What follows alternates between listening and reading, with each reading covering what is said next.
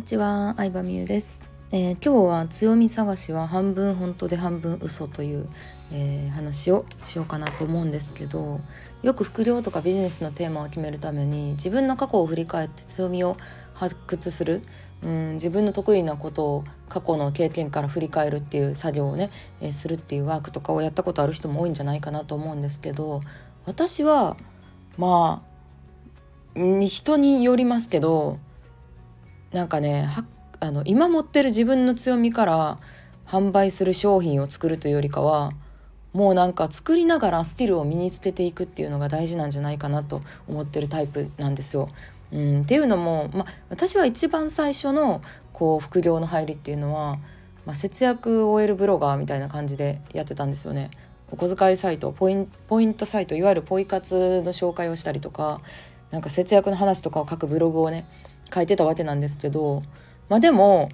うーん、まあ、そんなにそれで稼いでたわけではないしその後に例えば企業塾に通ったりとかいろいろ、うん、講座に参加したりとか本読んだりとか、まあ、自分で実践したりする中で身につけたスキルが売れて今に至るって感じなんですよね。うん、だから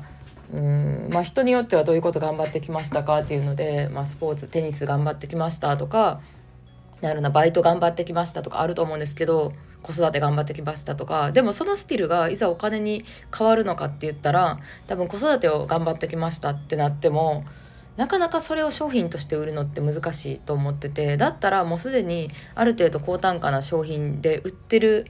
もののスキルを身につけた方がいいんじゃないかなってそっちの方が早いなって思いますね。うん、でそのなんやろな。過去の自分を掘り起こしてそれをサービスにする強みを見つけてサービスにするっていうのはもうぶっちゃけはっきり言うと今までの人生どれだけ頑張ってきたかっていう人の誤差が大きすぎるのでうん。それまで今例えばバリバリ会社員で営業として頑張ってきましたとかやったらセールスのコンサルタントとして活躍できるかもしれないんですけど私の過去みたいに私はもともと事務 OL として働いて手取り16万しかなかったんですけどぶっちゃけ言うと手取り16万でしか雇えないぐらい何もスキルがない人間だったんですよ。だからそこからどれだけ強みを探したところで高単価で売れるスキルがないっていうのを認めるのも一つじゃないかなって思うんですよね。うん、ないからこそここから勉強したりとかいろいろ実践行動してスキル身につけていったものを商品化していくっ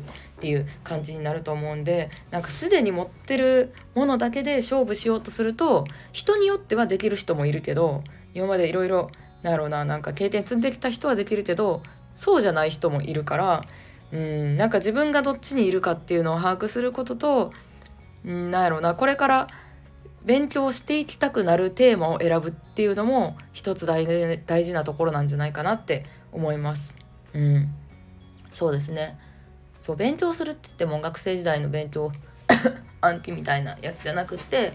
あの、まあ、楽しい勉強だと思ってるんで私もマーケティングとかライティングコピーライティングとかセールスとかなんだろうな。うんそういうスキルって別に大学も経営学部とか行ってたわけじゃないんですよ。経済学部経営学部とか行ってたわけじゃなくて理系やし全然違うし就職したところも事務だったんでまあぶっちゃけそんなスキル高い仕事でもなかったしでもこうブログを通じていろんな人との出会いがあったりとかうん自分で本当に自己投資をして学んだスキルを今まあ世の中に広めてるっていう感じそれを商品として売ってるって感じなので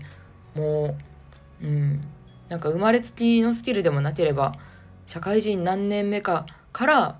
自分で学んだって感じですね、うん、学校でも会社でも学んでないしねマーケティングなんて、うん、ただなんか興味はあったかな。興味はあったしそういう記事読んだりとか YouTube 見たりとかなんかこの商品ってどうやって売れてるんやろうとか何でこの商品って人気になったんやろうとかなんかそういうのを考えるのは好きやったんで勉強してても楽しかったですね。自分が考えてたことがなんか点と点がつながるというかあこれってこういうことやってんやって答え合わせ的な感じやったりとか普通に勉強してる机に向かって勉強してるとか音声聞いてる動画見てる時間以外でも、うん、電車乗ってる時にもマーケティングのこと考えたりとか、うん、ビジネスのこと考えたりするのが自然に楽しかったんで、学生時代の勉強と違って自分が勉強して楽しいなとか、うん、これからもこのこともっともっと詳しく知りたいなって興味持てるようなことをまあうん手に入れるこれから手に入れていくスキルとしては選んでいくといいんじゃないかなと思います。はい、なのでまあ、最初にお話ししたように、えー、自分の過去のを振り返って強みを発掘っていうのは、まあ、ぶっちゃけ人によるというか、まあ、何らかすごい頑張ってきた人にとっては売れるものっていうのがあるかもしれないんですけど、まあ、ない人はここから本当にゼロから勉強興味を持って勉強できることっていうのを見つけていくといいんじゃないかなと思います。ということで今日も聞いてくれてありがとうございました。